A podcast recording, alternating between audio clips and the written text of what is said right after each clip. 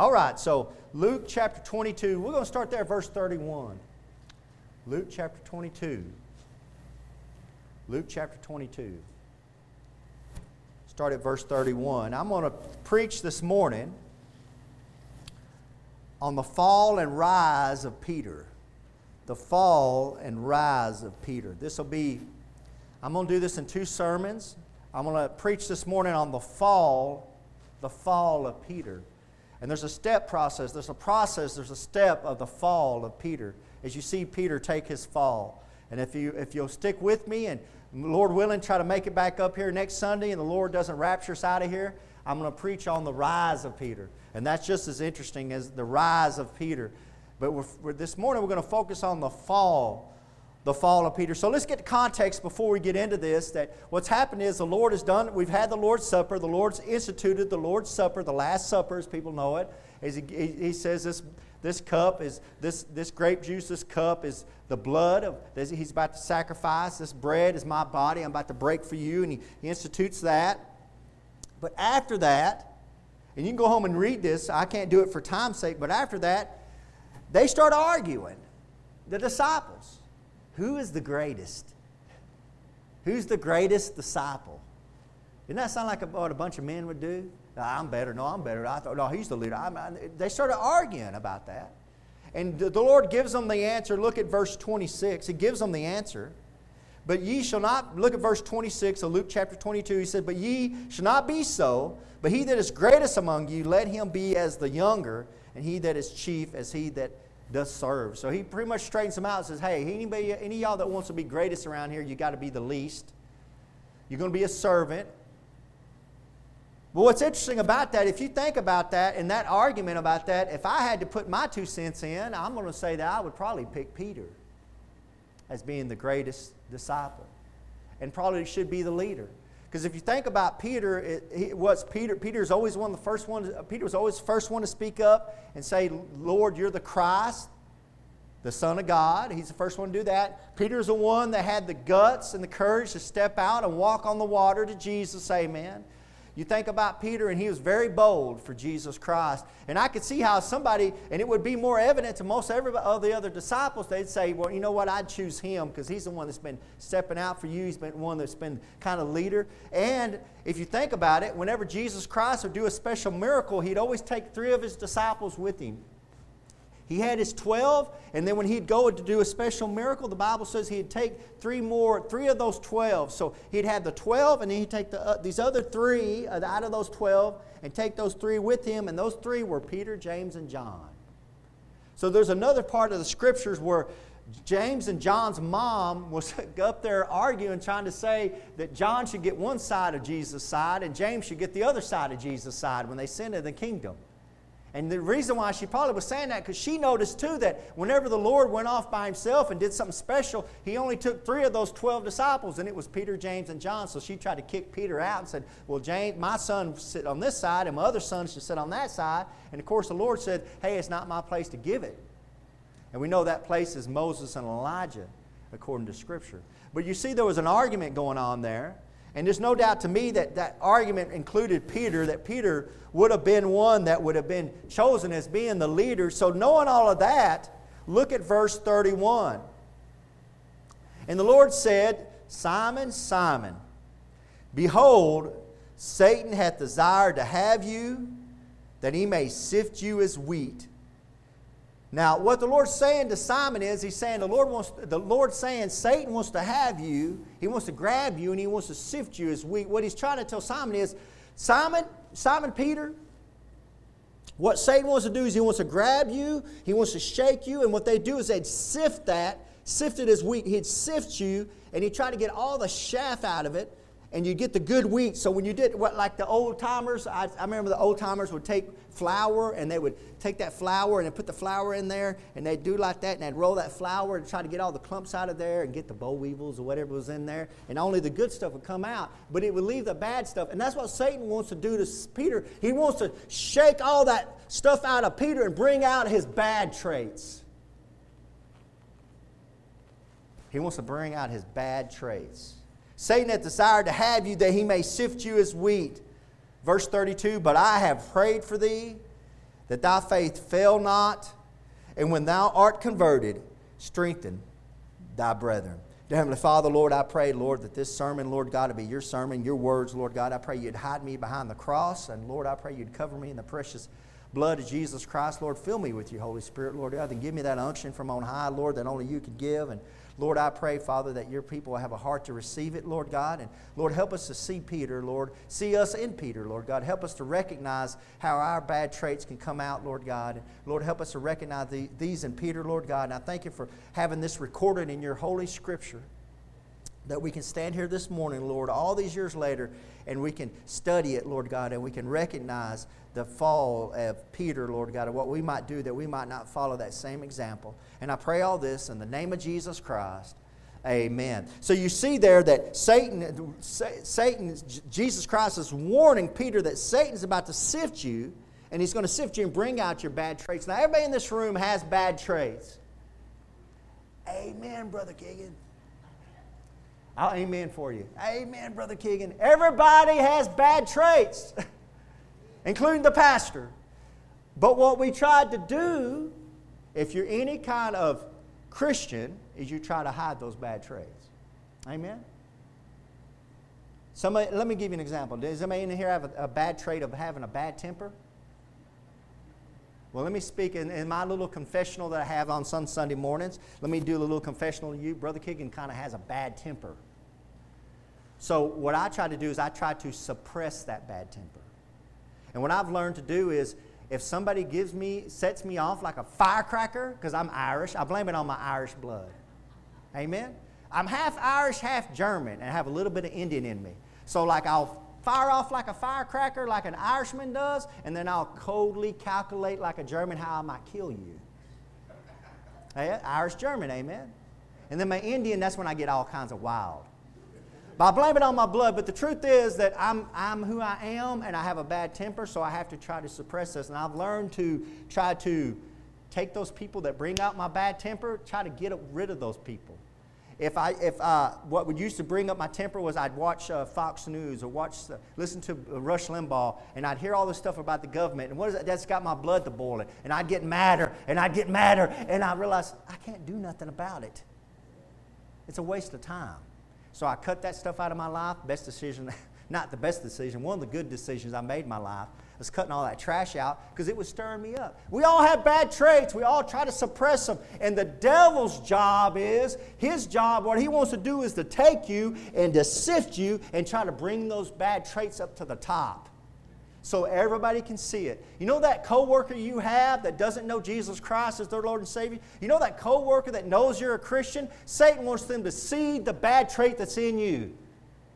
Amen. Satan loves that. Satan loves for that, that non believer, that unbeliever, that one that's been looking at you because they know you're a Christian and see you do that bad trait come out in you and them to say, see, that's what a Christian does. I don't want to be any part. They want, that's what the devil loves. That's why it's so important, Christian, to try to suppress those bad traits. Try to let the Lord Jesus Christ help us to keep those things hidden, keep them beat down. Because in your flesh dwelleth no good thing. We talked about that in Sunday school. So let's look at this six step process of Peter's fall as he falls. Look at verse 33. And he said unto him, This is Peter, Lord, I'm ready to go with thee both into prison and into death. He's boasting. The first step of his fall is he starts boasting. And do you blame him? Peter's been walking with Jesus Christ for three and a half years, and he's seen Jesus Christ perform miracles. He's seen Jesus Christ raise people from the dead. He's seen Jesus Christ do all kinds of wonders. He's seen Jesus Christ walk on water. Peter himself was allowed to walk on water with Jesus Christ. So when Jesus Christ is telling that, what does Peter say? I'm willing to go to death for you, Lord.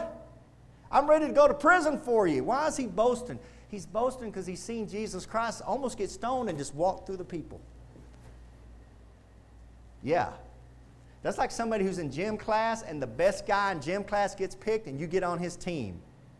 And you're like, oh, yeah, I'm ready to play this game. I'm ready to play this game. You ever been there before? I have. We, the, the, the, the best basketball player and, that you know in the five county area is on your team. You're like, I can't wait to play. I can be the worst player and we're going to whip this team. That's the way it was with Peter. Peter says, Man, I've got Jesus. He doesn't fail. Nobody, he, even people come up and try to argue with him. He, he calls them out. He straightens them out. If he doesn't straighten them out with his mouth, he takes a cord and he gets a cord and he whips them out of the temple and throws their tables over. Man, Jesus was a man's man and it made Peter a boaster. And that's how we can be. Amen? Amen. We can be boastful and forget that it's all because of Jesus Christ, that it's not us. And I think Peter kind of forgot that. He started forgetting that, hey, it's not you, Peter. It's Jesus Christ. And as soon as Jesus Christ falls, you know what's going to happen to Peter? He's going to fall. And as soon as Jesus Christ is not working in you, Christian, you're not working for the Lord anymore. The scariest thing for a pastor or a preacher, and I've heard different ones talk about it, is when they do something wrong or they act some certain way or they do something way and they say, The Lord, I'm afraid the Lord's took me and put me on a shelf. And what a preacher means by that is the Lord's not using me anymore. He said, I'm done with you and I'm just going to put you over here. Because the Lord's not working through them, the Lord's not using them. And it's from boasting. And a Christian can forget that it's Jesus in us working this stuff out of us. Because what dwelleth in us, I'm going to say one more time, according to Paul, what dwelleth in us in our flesh dwelleth no good thing. We need to remember. And Peter here is boasting. Hey, Lord, I'm ready to go with thee. Hey, I'll go anywhere with Jesus because for three and a half years, everything was wonderful. Everything was a rose garden, wasn't it? Amen. Everything was wonderful for three and a half years, but guess what? Everything's about to change. Christian, you ever experienced that? Living for the Lord, going to church, everything's going great. You th- oh man, you got all the joy, you got all the peace, and then something comes into your life and rocks the boat be a health issue, family issue, financial issue. Maybe you just woke up on the wrong side of the bed one morning and you just like, well, I don't know about this. Where was the boasting yesterday? We need to be careful of that. Verse 34, and he said, Jesus said, I tell thee, Peter, the cock shall crow this not shall not crow this day, before that thou shalt thrice to die that thou knowest me. Said the cock's not going to crow until you deny me three times verse 35, and he said unto them, When I sent you without purse and scrip, a purse would be something you take money in, a little bag, and scrip would be like a little small bag you'd take like your belongings in. And he said, I sent you and sent you without purse and scrip and shoes. Lacked you anything? And they said, uh, Nothing. Now remember, we've been studying this in Gospel of Luke that Jesus Christ, He sent them out and He says, Don't you take a script, don't take a purse, just take your shoes, don't take any food. They're going to take care of you. Don't worry about it. And, he, he, and don't worry about taking a sword. Just go on and they're going to take care of you because He was sending them out to the nation of Israel. But now He's telling them that things are about to change. Verse 36 Then said He unto them, But now, he that hath the purse, let him take it. You got some money, take it with you. And likewise his scrip, take your little bag, your backpack. And he, hath, he that hath no sword, let him sell his garment and buy one. You didn't have a sword, go get you a sword. Why? You're going to need it for self defense because what the Lord's about to do is he's about to send his disciples after the crucifixion, after the resurrection. Things are going to change. He's going to send his disciples out to the known world, out to the Gentiles, around the robbers and the thieves they're going to be going out into the far reaches of the world to preach the gospel of Jesus Christ. Before they were only going to Israel, the little local community. Now they need a sword, they need the bag, they need the money. That sword is for self defense, and that's important to know as we get in later to this story. Verse 37 For I say unto you that this that is written must ye be, yet be accomplished in me. And he was reckoned among the transgressors, for the things concerning me have an end. He's talking about the crucifixion.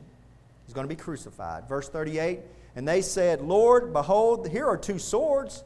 And he said unto them, It is enough. It is enough. Now, we're going to find out later in these verses that one of those two swords was owned by Peter. Does that surprise you? I don't want to ask who brought a gun into church this morning. Anybody bring a gun in this morning? Anybody willing to admit it? We're not on Facebook. The government's not watching you. Does it scare you to know I got one right underneath here? I don't have a gun underneath here. I'm just messing with you. When we were down in Corpus, down at Brother Welder's church, he had an armed cop, had an armed officer that guarded the door. And when you walked up, the, the door's locked, and the, uh, the cop had to let you in. In full uniform, Corpus Christi, full uniform, you know, gun, everything. He'd let you in and let you come on in. Or he wouldn't let you in. I'm thankful he let me in, but that got, every service we went to, I think we went to three services, and they all, always had a cop there guarding the door. I thought that was pretty interesting. Verse 39 And he came out and went as he went was wont, this is Jesus, to the Mount of Olives, and his disciples also followed him. And when he was at the place, now the place would be the Garden of Gethsemane. He's going to go, he's about to be arrested, he's about to be betrayed by Judas. He knows that, and he goes to the Garden of Gethsemane and he's going to pray about it. And that's where all the disciples are following him. Verse 40. And when he was at the place, he said unto them, Pray that you enter not into temptation. He says, Pray that you don't enter into temptation. And he was withdrawn from them about a stone's cast, kneeled down, and prayed, saying, Father, if thou, if thou be willing, remove this cup from me. Nevertheless, not my will, but thine be done. That cup of suffering. What the Lord's praying, Jesus Christ is praying as a Son of Man. He's saying, Lord, if you're willing, don't, I don't want this to happen to me because he knows he's about to be crucified, all the, the pain and the agony and beat, beat on and whipped and spit on, and then he's going to take the sins, all our sins in this room, all the sins of the world are going to be put on him at the cross of Calvary. He say, "Well, what's that? What's going on here? Here's a man that's never sinned, who's righteous and holy and sinless. Is about to take the sins of all the world on him." And he's praying, Lord, not my will, but thy will be done. Remove this cup, that cup of suffering. Verse 43 And there appeared an angel unto him from heaven, strengthening him. So an angel shows up, and an angel's there with Jesus Christ, and the angel's strengthening him, getting him ready for this, what he's about to go through through the crucifixion. And verse 44 And being in agony, our Lord Savior being in agony, he prayed more earnestly. He's more serious in his prayer. And his sweat was, as it were, great drops of blood falling down to the ground. The Bible says that the, his sweat was turned into like blood, red drops, as they, they just dripped down off of him. That's a medical condition that's brought on by stress. The medical condition is called hematohidrosis. I hope I pronounced that right. But it is a medical condition that if you get, you can be so stressed out that your, your sweat can turn to look like blood, just red, because you're so stressed out. And that's the Lord Jesus Christ as he's praying. But look at verse 45. Let's look, this is the next step of Peter's fall. And when he rose up, the Lord rose up from the prayer and was come to his disciples, he found them sleeping for sorrow. They're sleeping. They're sleeping instead of praying. Verse 46 And said unto them, Why sleep ye? Rise and pray, lest ye enter into temptation. Keep your hand here, but turn to Matthew 26. Matthew chapter 26 gives us a little more of a description of what happens right here. Matthew records a little bit more into this, and I, I want to point it out. I think it's important to point it out. Look at Matthew chapter 26, verse 37.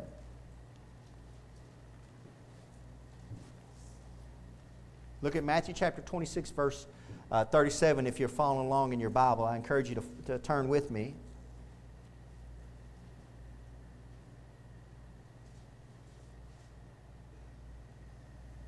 Look at verse. We'll look at verse 36 to get the context. Matthew chapter 26, verse 36. Then cometh Jesus with them into a place called Gethsemane. There you go. And saith unto the disciples, Sit ye here while I go and pray yonder. And he took with him Peter and the two sons of Zebedee. That's James and John. This is what I was just talking about. See, he goes and he's praying with his disciples in the Garden of Gethsemane. And he gets down in the Garden of Gethsemane and he starts praying and he says, "Okay, guys, y'all, let's pray that we won't get into temp- you won't be you won't be led into temptation." He goes, "Hey, Peter, hey, James, hey, John, come follow me. I want y'all to follow me." And he takes them off by himself, and he tells them that what he's about to tell them. And he said, took with him Peter and the two sons of Zebedee, and began to be sorrowful and very heavy. And we read about that. Then saith he unto them, My soul is exceeding sorrowful, even unto death. Tarry ye here and watch Watch with me. Now skip down to verse 40. And he cometh unto the disciples and findeth them sleep. That's what we just read. But notice what he says, and saith unto Peter, not to James and John, He says unto Peter, specifically, and saith unto Peter, What? Could you not watch with me one hour? He asked him to pray. He says, can, can you not just pray and watch with me one hour? Now, why would he point, why would he, why would he do that to Peter? James and John were there. But it says specifically that he points out that to Peter. Notice, he saith unto Peter, What? Could you not watch with me one hour? Now, why would he just point out Peter? Because wasn't it just one hour before that? What did Peter say? Lord, I'll die for you. I'll go to prison for you. But I can't stay up and pray with you. So, one of the steps of the fall of Peter was he was sleeping when he should have been praying. One of the faults of the local church, one of the faults of this church, one of the faults of any church you'll find in America or anywhere in the world, the main fault of any church you'll find is prayer life. We're not praying enough. We're not talking to the Lord enough. We're not spending more time in prayer. We're spending more time on our phone than we are talking to the Lord Jesus Christ. Do you understand the power of prayer? If you did, you would not you wouldn't be taking prayer lightly. Samuel said in the in the Old Testament, Samuel said, it, would be a sin for me not to pray for you. I'm afraid when we get to heaven, the Lord's going to call a lot of us out for not praying to it. We're praying and not watching. We're praying and not watching. Some of us are saying, some of us say, Lord, I'll, I'll, I'll clean the church for you. I'll vacuum the church for you, Lord. I'll, I'll teach Sunday school for you. I'll, I'll clean the bathrooms for you, Lord. I'll, but I'll do anything but pray for you. Just pray. I'll admit that one of my downfalls of a Christian is my prayer life. I don't have enough of a prayer life. And I don't know about y'all, but I, we sing that song, uh, Matthew and Wade pick out that song, Sweet Hour of Prayer, that convicts me every single time. Sweet hour of prayer. Sweet hour of prayer? It's more like a sweet couple of minutes of prayer. Amen? I need more prayer life. And I remember one time I decided, I got so convicted about it, I was like, I'm going to get up earlier in the morning so I can pray. So I set my alarm and I got up early in the morning. You know what Brother Keegan did? The first couple of weeks, probably, I was praying. And you know what happens? The flesh takes over. Then I start getting up. You know I start doing? Now I have more time to play on my phone.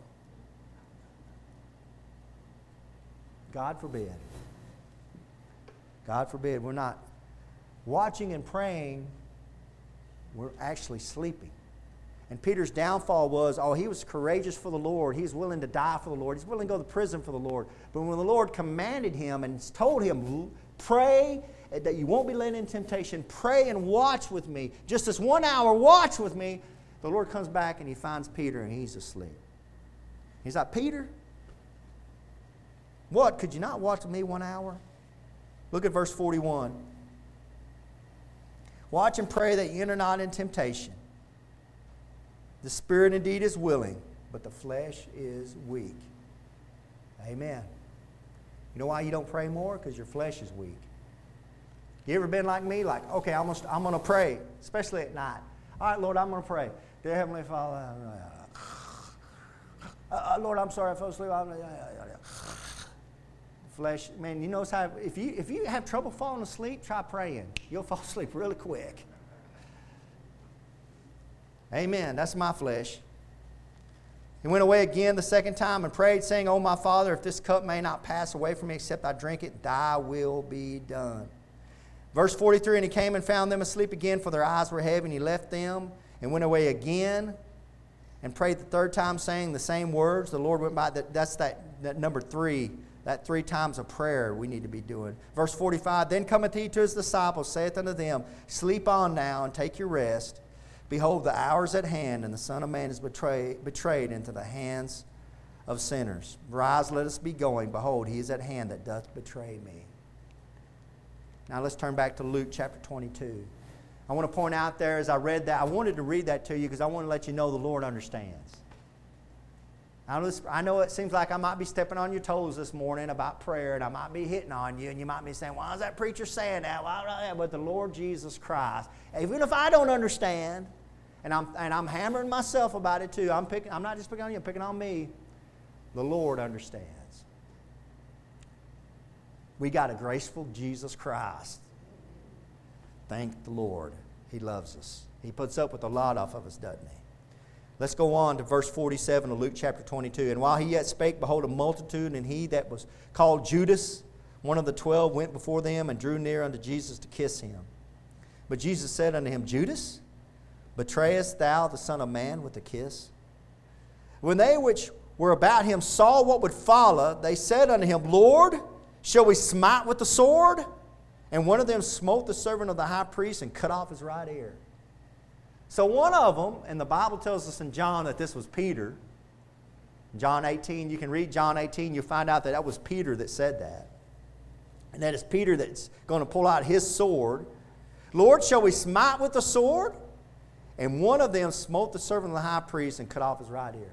And he says, Lord, shall we, shall we smite with the sword? Lord, shall we fight? And before Jesus Christ can answer him, Peter pulls out his sword and whack. And evidently that, the high priest servant's there and he's like, whoa! And he turns his head like that and that sword goes and just cuts off his ear. Cuts off his right ear. Just, whoa! Cuts off his right ear. And Jesus answered and said, Suffer you this far. And he touched his ear and healed him. Jesus just, I heard, this one preacher said, Jesus just reached down, grabbed that ear, went, put it back on that guy. Probably how it happened, amen? Probably how it happened. Our Jesus Christ can do just about anything he wants to do. But the point is that Peter's smiting instead of listening. Jesus, Peter's smiting instead of listening. Instead of listening to what the Lord wants to do, instead of waiting for the Lord to give an answer, instead of waiting for an answer from the Lord, he runs ahead of the Lord. And he does something the Lord's not happy with. And he pulls out his sword and he tries to fight. See, when Peter was up there saying, Lord, I'll die for you. Lord, I'll go to prison for you. See, Lord, what Jesus Christ, what he's thinking in his mind is the Lord wants him to fight. It's time to fight. It's time to fight. And then he's given the second confirmation when the Lord says, Hey, you know when I sent you out and you didn't need a sword, you better go find one. And they're like, well, we got two of them here, and Peter has one. You know, Peter's holding that sword strong, and he's holding, holding that sword tight, and he can't wait to use that sword. And here they come, and he's been sleeping, he's been getting his rest, and he hadn't been doing what the Lord wants him to do, but he's ready to fight anyway. He said, Lord, you want us to fight? You want us to smite? And before the Lord can answer, he pulls sword. Ah. He made a mess of things. The Lord never intended him to fight. You'll find out as I go through the rise of Peter as you go through the book of Acts, you'll find out not one of them are carrying a sword. And they get arrested, they get beat, they get stoned. You don't see them fighting back. Not one Christian. You see them martyred. You see them killed. You see them whipped. You see them beat. You see Peter getting beat, and Peter glorifying Jesus Christ because he was worthy to get beat for the name of Jesus Christ. That's a different Peter than the one you're seeing right here. Jesus Christ said, is recorded in Matthew 26, he said, I could have 12 legions of angels right here, Peter. 12 legions of angels. There's three to 5,000 soldiers to a legion.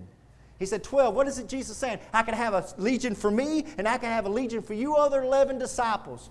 That's 12. Jesus and the 11 disciples, I can have a legion for each one of us to fight. And he doesn't need them. And Jesus doesn't want them. Because that's what Jesus came to this earth to do was to go get beaten, whipped for mine and your sins. And to die so me and you could have a place up in heaven. That's our Lord and Savior Jesus Christ. What we do as Christians is we run ahead of the Lord. and What the Lord wants, to, wants us to do.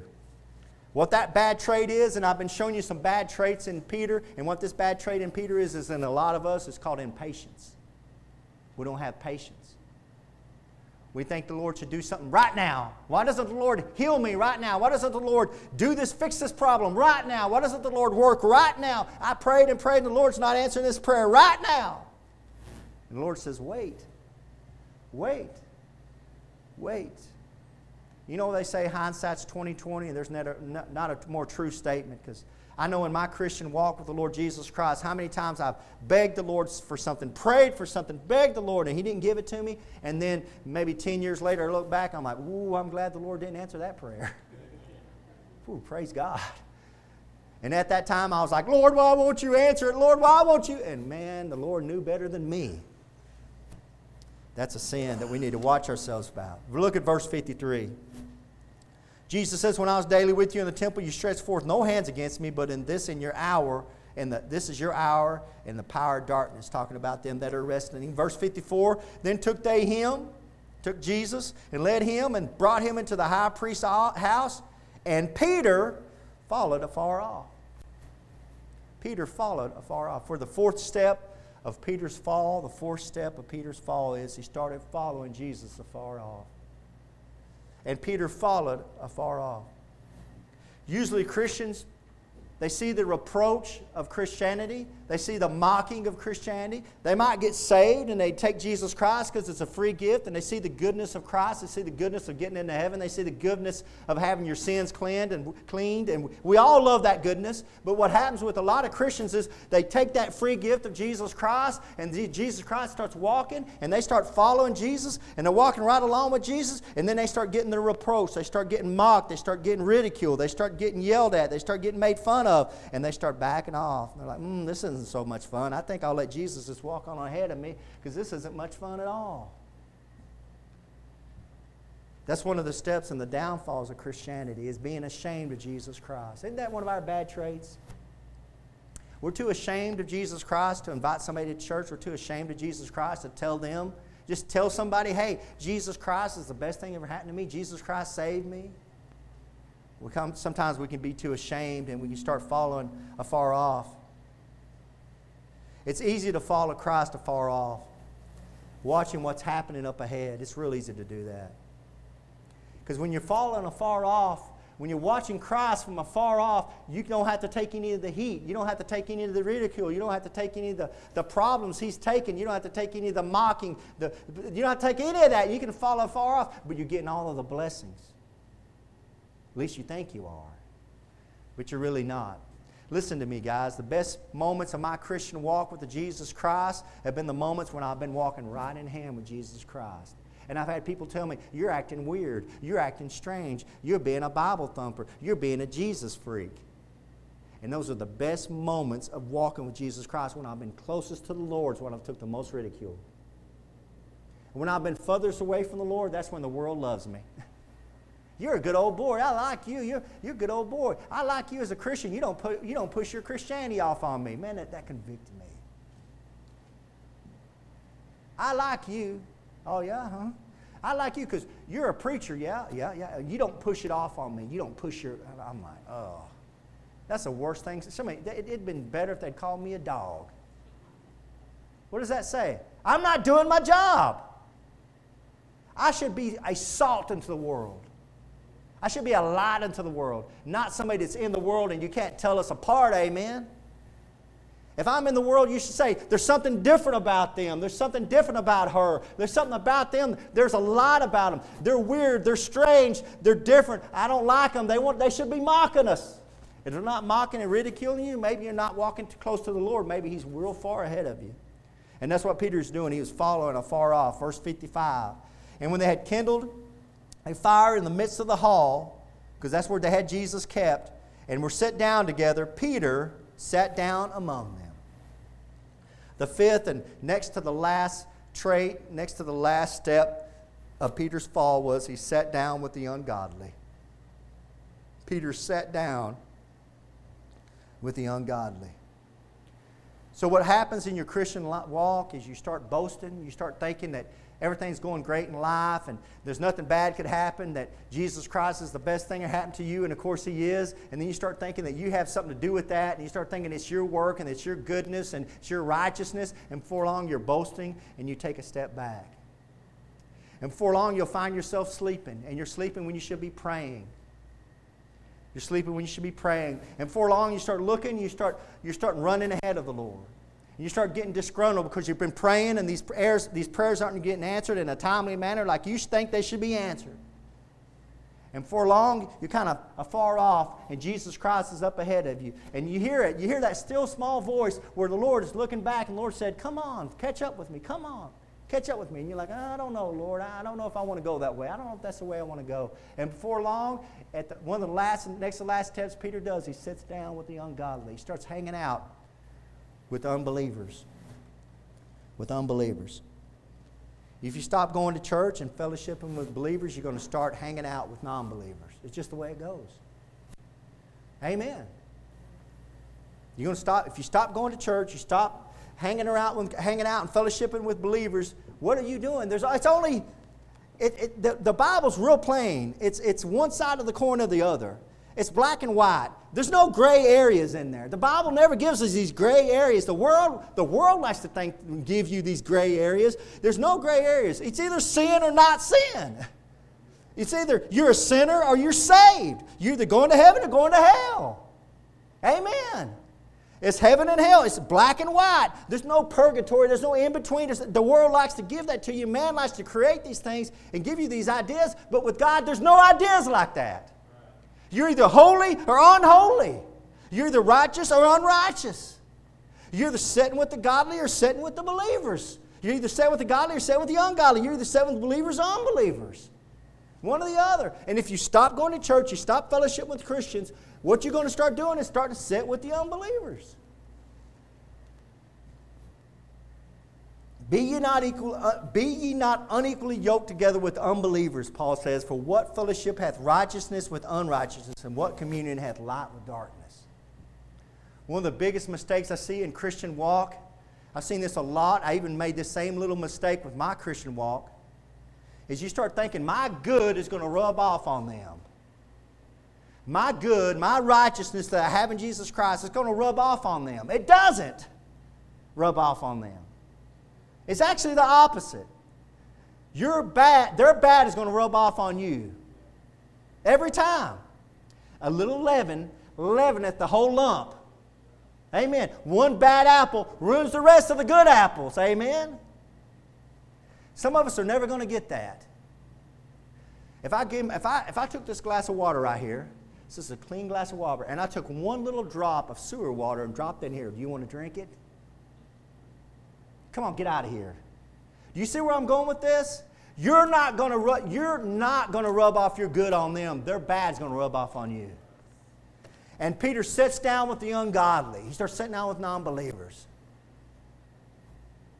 Man, what a miserable Christian that is. It's a miserable Christian. You know this trait that you see in Peter, it even showed up in Galatians.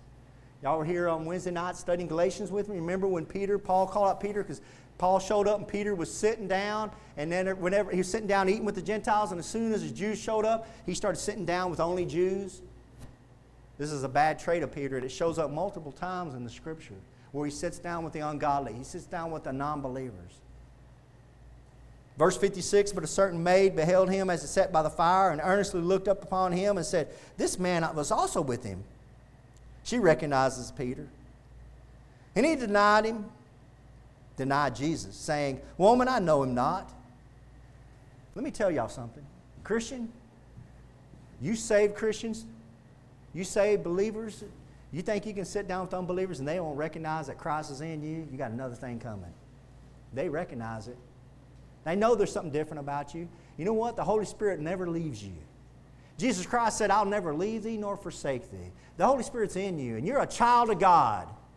You don't, you don't need to be down in the hog pen. And the hogs recognize it. The hogs say, We're hogs, we're down in the mud, we're wallowing in the mud, this is what we like. And you're a sheep. And the sheep don't like the mud. And the hogs, the pigs, they recognize the sheep and say, Man, what are you doing down here? What are you doing out here in this bar? What are you doing down here drinking? And God forbid you be in a bar, being somewhere you're not supposed to be, and you mention to them, Yeah, I like, I'm a Christian. What are you doing here? Amen. That's what they'll do. Say, how do you know that, Pastor? Because they did it to me. and they're going to do it to you. You sit down with the unbelievers, they're going to recognize you. And she says, verse 57, uh, he says, no, I, no, I don't know Jesus. Woman, I know him not. And after a little while, another saw him and said, Thou art also of them. And Peter said, Man, I am not. And about the space of one hour after another confidentially affirmed, saying, Of a truth, this fellow also was with him, for he is a Galilean. They recognize his speech, recognize his way of manner of speaking. The Bible is recorded in Matthew that Peter cussed. Blankety blank blank, I don't know Jesus. You blankety blank. He cursed and swore. That's what the Bible said. Verse 60 And Peter said, Man, I know not what thou sayest. And immediately, while he yet spake, the cock crew, just like Jesus said. The final fall of Peter was his denial of Jesus Christ. Just, listen to me, just mere hours from saying, Jesus, I'll die for you. I'll go to prison for you. I'll do anything for you, Lord Jesus. And within hours, he's denying Jesus three times. Don't be in this church thinking that'll never happen to me. That's a guy that walked with Jesus for three and a half years. Three and a half years. One of the most humbling verses in the Bible for me personally is verse 61. And the Lord turned and looked upon Peter. And Peter remembered the word of the Lord, how he had said unto him, Before the cock crew, crow, thou shalt deny me thrice. And Peter went out and wept bitterly. One of the most humbling verses in verse 61 is the look of the Lord on Peter. The Bible says that Peter's there and he's denying him, he's denying him, he cusses, I don't blankety blank know him, I don't know who you're talking about. And the cock crows and he hears it and he looks and Peter sees Jesus and Jesus is looking at him. Just looking. With that knowing look that only the Lord can give us. And Peter remembers what the Lord said. And it says he went out and he wept bitterly. That's repentance. That's repentance. When a Christian gets that low in the barrel, the Christian, and I've been here, that's why I could preach this. You get so low in the barrel, you've been so far away from the Lord that you're to the point where you're denying Him, and the Lord says, What are you doing? And you get that look from the Lord, and it breaks your heart. Why does it break Peter's heart? Because the Lord Jesus Christ still loves him. And the Lord Jesus Christ still loves you no matter where you're at this morning. I don't know if you're in one of these six steps right now, but I can hear to tell you that Jesus Christ still loves you. He loves you.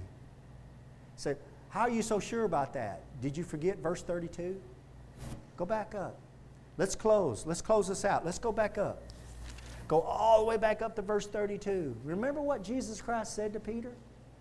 He said, Satan wants to sift you like wheat. He wants to bring out your bad traits, Simon. He wants to bring these bad traits out in you, Simon. But look at verse 32. This is what we need to remember. Christian, this is what you need to remember. Jesus Christ said to Peter, what he's saying to you, But I have prayed for thee that thy faith fail not. Do you know, Christian, that the Lord's praying for you this morning?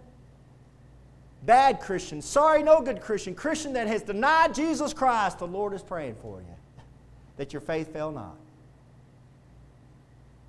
I'm praying that you'll keep your faith. The Lord's on your side. See, that's the Satan's trick. Satan's trick is you get down, you're at the bottom of the barrel, you've denied Christ, you've done something you shouldn't do, you're ashamed, you're down in the you just you don't there's no way and Satan wants you to believe that Jesus Christ doesn't love you and you're done for. And Jesus Christ is there saying, "Here, let me help you up. I want to help you." Man, we serve a great Savior. Tell me how Muhammad would give that to you. I'm not trying to, I'm not trying to be mean. I'm not trying to be attack other somebody else's religion. I'm just trying to speak truthfully. Tell me how Buddha is going to help you. Tell me how Muhammad could help you. Tell me how the Pope could help you. When you have the man, Christ Jesus, that loves you enough to die for you and when you're at the bottom of the barrel, after He's done so much for you, to say, Hey, I'm here praying for you. Mm. Mm. That's why I sing praises to Jesus Christ very loud. And that's why I sit over here and I raise my hand and I glorify God and I sing loud. I can't sing, but I sing loud anyway because Jesus Christ has done so much for me. I have prayed for thee and that, that thy faith fail not, and when, not if, and when thou art converted, not, when, not if, but when. When you come through the other side, and you will, Christian, come through the other side. Amen. Some of the best Christians I know, some of the best preachers I know, some of the best pastors I know have been at the bottom of the barrel, been right where Peter's at, went those six steps down and have denied Jesus Christ, tried to get away from Jesus Christ, and now they're on fire for the Lord. And the Lord said, I knew it all along. Because it's not if, it's when. You see it? It's not if, it's when. Peter, you're going to do all of that. And when you do all of that, when when you're converted, when you come back, and Peter does, amen. Y'all know the story. Look, strengthen, finally, strengthen thy brethren. Jesus is going to allow you, Christian, to have your faith shaken. Satan, he's going to allow Satan to come in your life and he's going to sift you. And some of your bad traits are going to come out. And you're going to do stuff you shouldn't do. You're going to think things you shouldn't think. Maybe you're going to say something you shouldn't say. The Lord says, when that happens, I'm going to forgive you, and I want you to take that and I want you to use that to help other brothers and sisters in Christ. That's what he says. When thou art converted, strengthen thy brethren. I'm here to tell you, I don't know where you're at in your Christian walk, and I don't need to know. That's between you and the Lord Jesus Christ, amen. But I'm here to tell you this morning Wherever you're at, the Lord will take you and He'll lift you up and He'll forgive you and He'll let you back in. You're not you're saved, amen. He'll let you back in. He'll lift you up and he'll say, Come on, let's go do something for the Lord. And now you're going to use that to help other brothers and sisters in Christ. Heavenly Father, Lord, I thank you for the grace and mercy you give us. And Lord, I pray, Lord, if there's somebody out there that's dealing with one of these steps, Lord God, maybe they're, feel like they're slipping away, Lord God. Maybe they're falling afar off. Maybe they're sitting with the ungodly, Lord. I, I don't know what might be happening in their life, Lord God, but I pray, I know, Lord, that you'll forgive them. And Lord, I know, Father, as this prayer altar is open, Lord God, you, you're way down here for them, Lord, if they need to come on down. But if they want to sit right there and get right with you, Lord, either way, Lord, I pray, Lord, your Holy Spirit will move, work, Lord God. Help them, Lord God, to get right with you, Lord. And Lord, help me to be a better Christian, Lord. And help me not to stumble back and get far off from you, Lord. Help me not to sit with the ungodly, Lord God. I, I pray I want to sit with you, Lord. The, mo- the best joy I've had in my life, the best excitement, the best peace I've ever had, Lord, is when I'm walking with you, sitting with you, fellowshipping with you. Thank you, Lord Jesus, for forgiving us. And thank you, Lord, that we come to a throne of grace and not a throne of condemnation. Thank you for the precious blood of Jesus Christ. Thank you for dying on the cross for us for our sins. In Jesus Christ's holy name I pray. Amen. Let's have an invitation, brother. Hello, friends. This is Pastor Keegan Hall of Indian Gap Baptist Church of Indian Gap, Texas. If you'd like to contact us, you can do it at IndianGapBaptist.com. On the internet, it's IndianGapBaptist.com. But I have a question for you. If you died tonight, do you know if you would go to heaven? You know, if you're not sure, let me show you a few verses out of the Bible so you can know if you have eternal life. The Bible says in 1 John chapter 5 verse 13, these things have I written unto you that believe on the name of the Son of God, that you may know that you have eternal life, and that you may believe on the name of the Son of God. So that verse tells us there that you can know you have eternal life. And I want to show you how you can know that. Jesus Christ talked in John chapter 3, verse 16, and most people have heard this verse. For God so loved the world that he gave his only begotten Son, that whosoever believeth in him should not perish, but have everlasting life. That's an amazing verse, of course, talking about how God gave Jesus Christ as a gift to the world. But verse 17 and 18, he went on to say something interesting. For God sent not his Son into the world to condemn the world, but that the world through him might be saved. So the whole reason Jesus Christ came into this world was to save you and to save me and you. But in verse 18, he says something that's amazing. He says that he that believeth on him is not condemned. He's stressing a faith. It's putting your faith into Jesus Christ. But he says there in verse 18, But he that believeth not is condemned already, because he hath not believed in the name of the only begotten Son of God. So he says you're condemned already if you haven't believed in Jesus Christ it's not like you're going to go to heaven and you're going to stand before God and you're going to have God put your good deeds on the scale and your bad deeds on, on the other side of the scale and He's going to weigh it. And if you've been a good enough person down on this earth, that He'll let you into heaven. It doesn't work that way. Jesus Christ is real explicit here to say that you're condemned already. You need a Savior right now. The same chapter down in verse 36, it says, He that believeth on the Son hath everlasting life. It goes back to a believe, putting your faith in Jesus Christ as your Lord and Savior. But the verse continues, And he that believeth not the Son shall not see life, but the wrath of God abideth on him. See, it's going on right now. You need a Savior right now. You need to be saved from a devil's hell. Paul sums it up real good here in Romans chapter 10, verse 9 that if thou shalt confess with thy mouth the Lord Jesus, and shalt believe in thine heart that God hath raised him from the dead, thou shalt be saved. It's putting your faith in Jesus Christ from the heart. For with the heart man believeth unto righteousness, and with the mouth confession is made unto salvation. It's very important to confess Jesus Christ because the mouth shows where the heart's at. And in verse 13, he sums it up For whosoever shall call upon the name of the Lord shall be saved. So, friends, as simple as just bowing your head and saying a prayer, something like this Lord, I know I'm a sinner. I know you died on the cross for my sins. I believe you can came up from the grave and are alive right now listening to me. I invite you into my heart to save me. Please save me, Lord Jesus. Amen. If you prayed something similar to that, we'd love to hear from you. You can contact us at IndianGapBaptist.com. And God bless you, and until next time. Cast in all your care upon Him.